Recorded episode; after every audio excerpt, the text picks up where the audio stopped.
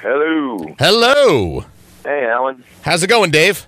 Not too bad. How are you? I'm quite all right. How uh, how's life on the road? Well, it's fun as ever and as groovy and crazy as ever, and it doesn't get any easier, but it's been a fun tour. We're touring with English Beat.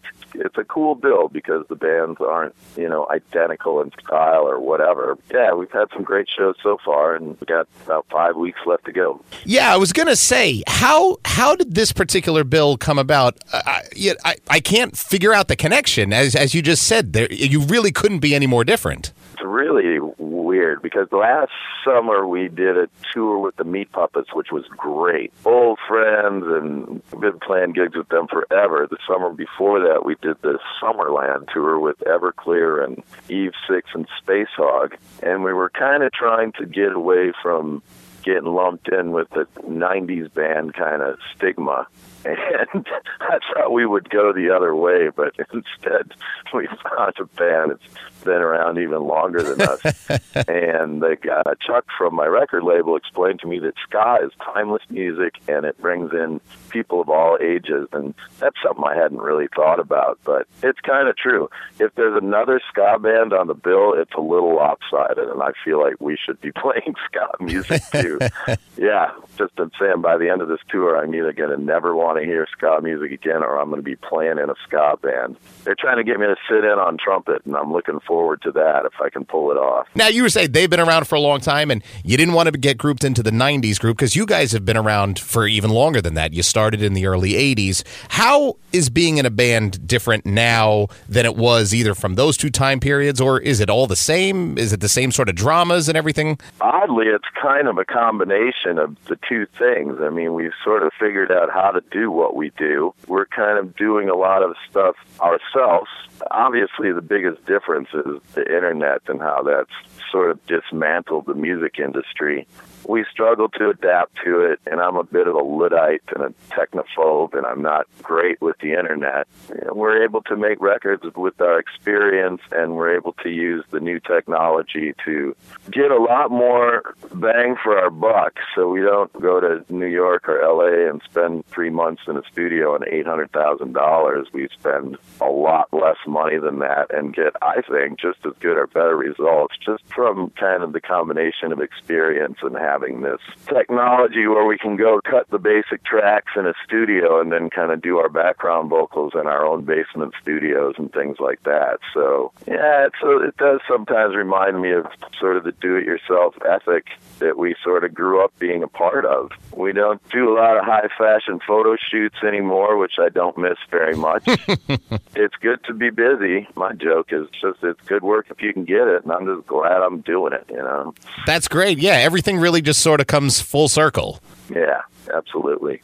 Now, you guys, obviously, you're from Minneapolis, and the big story this year uh, was the death of Prince. And it seemed like everybody that we spoke to, whether they came from Minneapolis or not, just in the music world, had a Prince story, something unique. Did Did you ever encounter him or his scene or anything like that? I have the distinction of having a drummer in my band that was playing with Prince for quite some time. So, to that effect, I'm a little bit closer to maybe what the real deal is instead of what rumors are about. But yeah, over the years, we worked at Paisley Park a lot, so I'd run into him in the hallways and stuff. And I ran into him backstage at a Sheryl Crow gig. I did kind of get to talk to him for a while and tell him how much he meant to the Minneapolis music scene to me and how much he put it on the map. And he did that look where he, gets really shy and has this little kind of smile, like he gave me one of those. And that was kind of, it felt good to be able to tell him that while he was still around. And it was just a huge shock for everyone. I don't think anybody saw that coming. Michael, my drummer, was doing Prince tributes. And yeah, I mean, the whole city was kind of grieving and in shock and still kind of coming to grips with it, I think.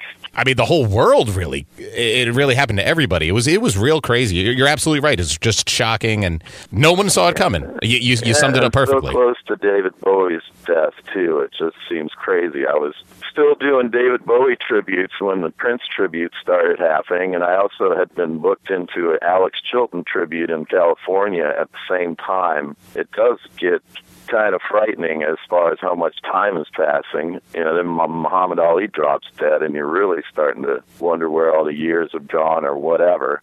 It's cool to learn some of these people's music and play in tribute to them because it does give you this feeling of you're getting very intimate with their material by learning how to play it and studying the lyrics and the chords and all that. Yeah, it makes you feel like you're carrying it on in, in all the right sort of ways. Now, so you're coming Friday night. You're coming to the Ridgefield Playhouse. It's Soul Asylum in the English Beat. You can get tickets now at ridgefieldplayhouse.org. What can we expect on stage Friday night? we're turning into kind of a fine-tuned machine. I think when the tour starts off, you're a little rusty and you kind of try to find your groove, and that's kind of happening now. Michael, the drummer, makes the set lists, and he's changing them up every night, and I kind of never know what he's going to throw in there, which makes it kind of interesting. Oh, that's wacky. Yeah, I mean, it's a pacing thing, and it's, he's extremely, extremely musical. He has perfect pitch, which is amazing to me. So he's a drummer that will sit behind the drum set set and yell over the sound of his drums if somebody's hitting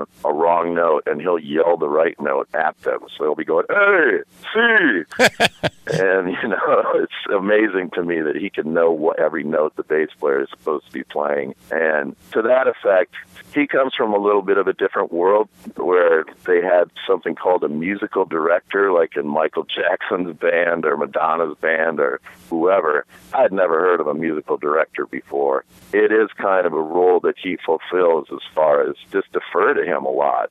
Yeah, he knows how a set should be paced, and he's probably paying attention to how the audience is reacting more than I am because I just got I got too much going on. it's cool. He'll put the songs together by key signatures and all kinds of stuff that I just don't really think about that much. It's fun for me to see what he's going to put in the set and have a couple surprises. It keeps me on my toes, you know. And that's got to be fun for the audience because nowadays you can always look up, you know, set lists online. You can just see what, and if it's the same set list for somebody you're going to see every single night, well, you can't be surprised because you've already looked it up. So that's that's even cooler. Yeah, and Michael has also reacted to that too. I mean, I think a couple summers ago we might have been playing the same set a lot. I think he looks at Facebook or whatever and sees what people are missing or what they want to hear, and he reacts to that too. And you certainly don't want to make the internet mad. No. I always like to ask this question to anybody when they're coming through. What is the first thing that pops in your mind, the first thing you think of whenever you hear Connecticut? Whenever I hear Connecticut, I think of Toad's Place, and that's probably not in Connecticut. No, Toad's Place is. It's it in New Haven. In yes. Well, I got it right and for some reason I think of a JFK accent. Okay. when my kid played video games, there was a JFK voice in there, and he was very, very young, and he didn't know he was impersonating that kind of an accent. so I don't know. It makes me it makes me look forward to coming there and playing. That's mostly what it makes me think of. Awesome, I love it. So Dave Pirner, Soul Asylum, they're on tour right now. They're coming with the English Beat to the Ridgefield Playhouse this Friday night. Ridgefield Playhouse playhouse.org. Dave, thanks so much for spending a few minutes with us. Thank you, man. I appreciate your time.